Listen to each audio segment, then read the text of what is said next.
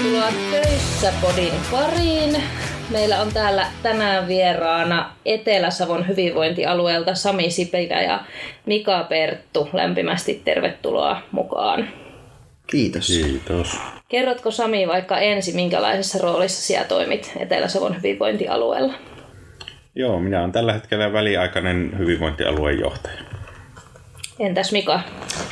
Olen tällä hetkellä sekä vastuuvalmistelijana terveyspalveluissa hyvinvointialueella että sitten palvelualuejohtajana perusterveydenhuollossa Essotessa. Yes. Nyt ennen kuin lähdetään liikkeelle siitä, siitä päivän aiheesta, niin tiivistäisittekö niin lyhyesti kuin mahdollista, että mistä sote- ja pelastuspalvelujen uudistuksessa oikeastaan on kyse?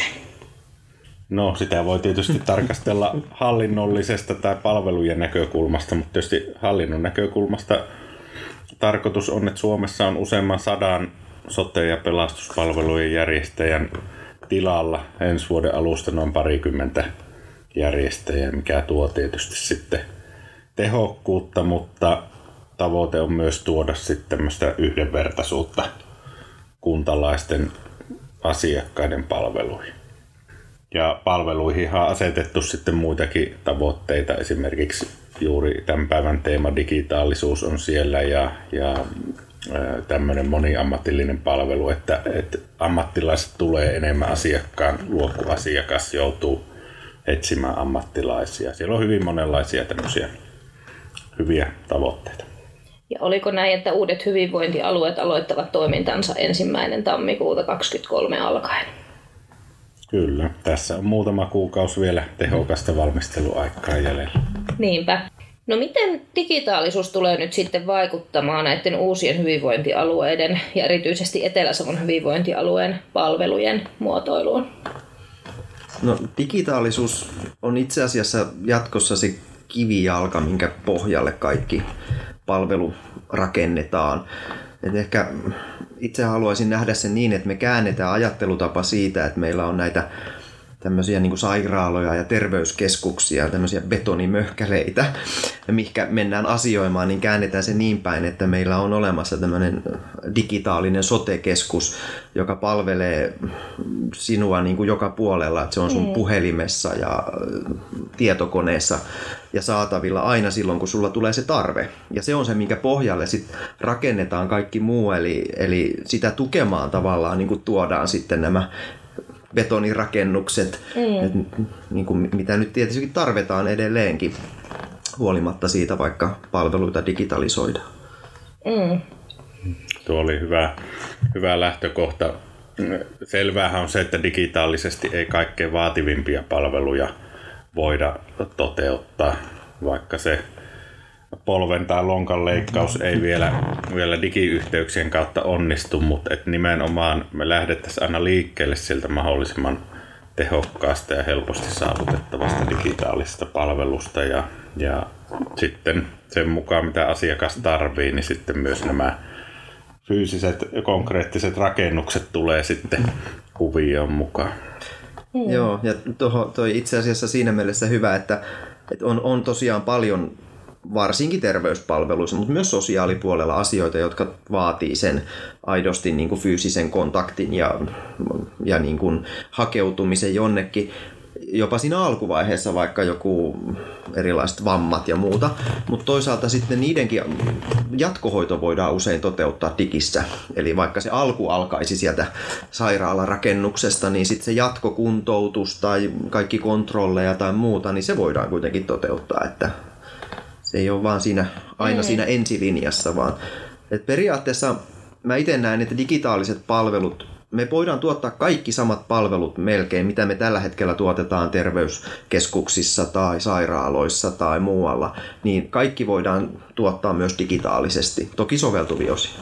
Ja se on ehkä se tulevaisuus myöskin.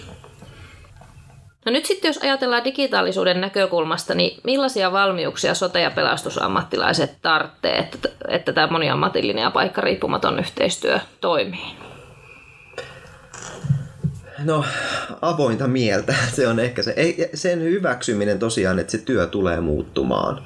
Et se on, se on niinku, ehkä just, juuri sama, mikä on tapahtunut joskus 15-20 vuotta sitten terveydenhuollossa, että kun on lähdetty vähän niin kuin tuomaan sähköisiä järjestelmiä, niin se samantyyppinen murros, että nyt se työ tulee muuttumaan ja, ja sitä kautta niin kuin ehkä se oma valmius siihen, että hei mä haluan nyt muuttaa omaa tapaani toimia ja voin, olen halukas vastaanottamaan niin kuin näitä uusia tapoja.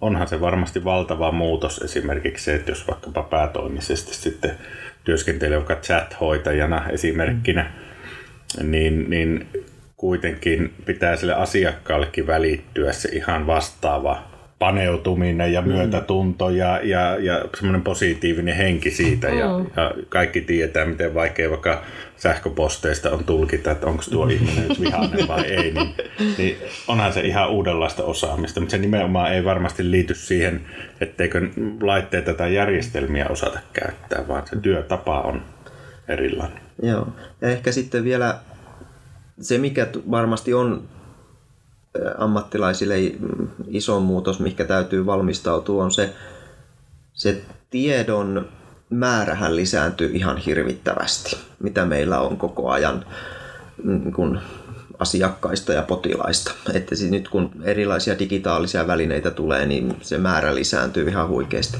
Toki tämä edellyttää sitä, että me otetaan taas siellä käyttöön erilaisia vaikka keinoälysovelluksia tai, tai, hyödynnetään keinoälyä siinä, että pystytään ammattilaisille tuottamaan sitten, suodattamaan sitä niin kuin massiivista tietomäärää, mutta kyllä siinä ehkä eri tavalla ammattilaiset joutuu vähän sitten arvioimaan sitä isoa tietomäärää verrattuna nykyiseen, että jos pelkästään vaikka vain kyselet ihmiseltä asioita ja otat kysymyksen kerrallaan, niin digitaalision kautta sulle tuleekin yhtäkkiä hirveä määrä sitä tietoa joka puolelta.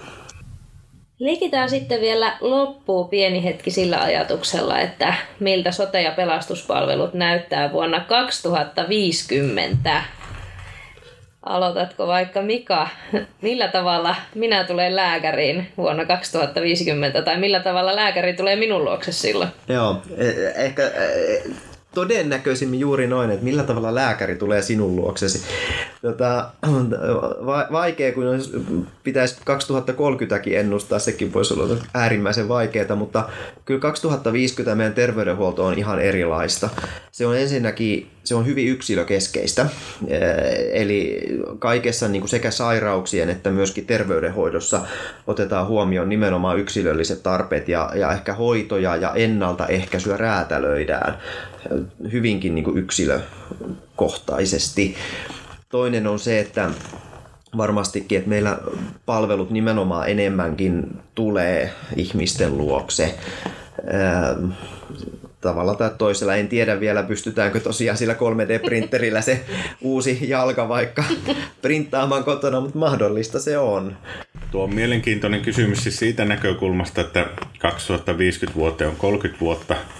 Ja jos tästä katsoo 30 vuotta taaksepäin, minkälainen maailma silloin oli. No paljon oli samoja asioita, eihän nyt loppujen lopuksi jotkut perusasiat on muuttunut. No internet mullisti varmaan sitten monen niin kuin, ja sen jatkumo monta eri asiaa. Mutta sitten taas jos ihmisen kehitystä ajatellaan 30 vuotta, no ei siinä mitään tapahdu. Ihminen syntyy ja, ja vanhenee ja kuolee ja se tarvii hoitoa ja hoivaa ja, ja tukea ja, ja niin edelleen. Et perusasia ei muutu, mutta se, että miten se sitten ihmiselle annetaan, niin, niin se on niin, niin vaikea asia, että ei oikein ei, ei pysty edes ennakoimaan. Toisaalta näen, että ei välttämättä hirveästi muutu, mutta tietysti organisaatiot taustalla muuttuu ja, ja hoitomuodot muuttuu ja, ja toivottavasti ei keksitä mitään ratkaisuja, miten ikääntyminen saadaan estettyä ja ikuinen elämä turvattua. Mutta niin, niinpä. Että jonkinlainen tämmöinen inhimillinen elämänkulku, niin toivon mukaan on silloin olemassa edelleen.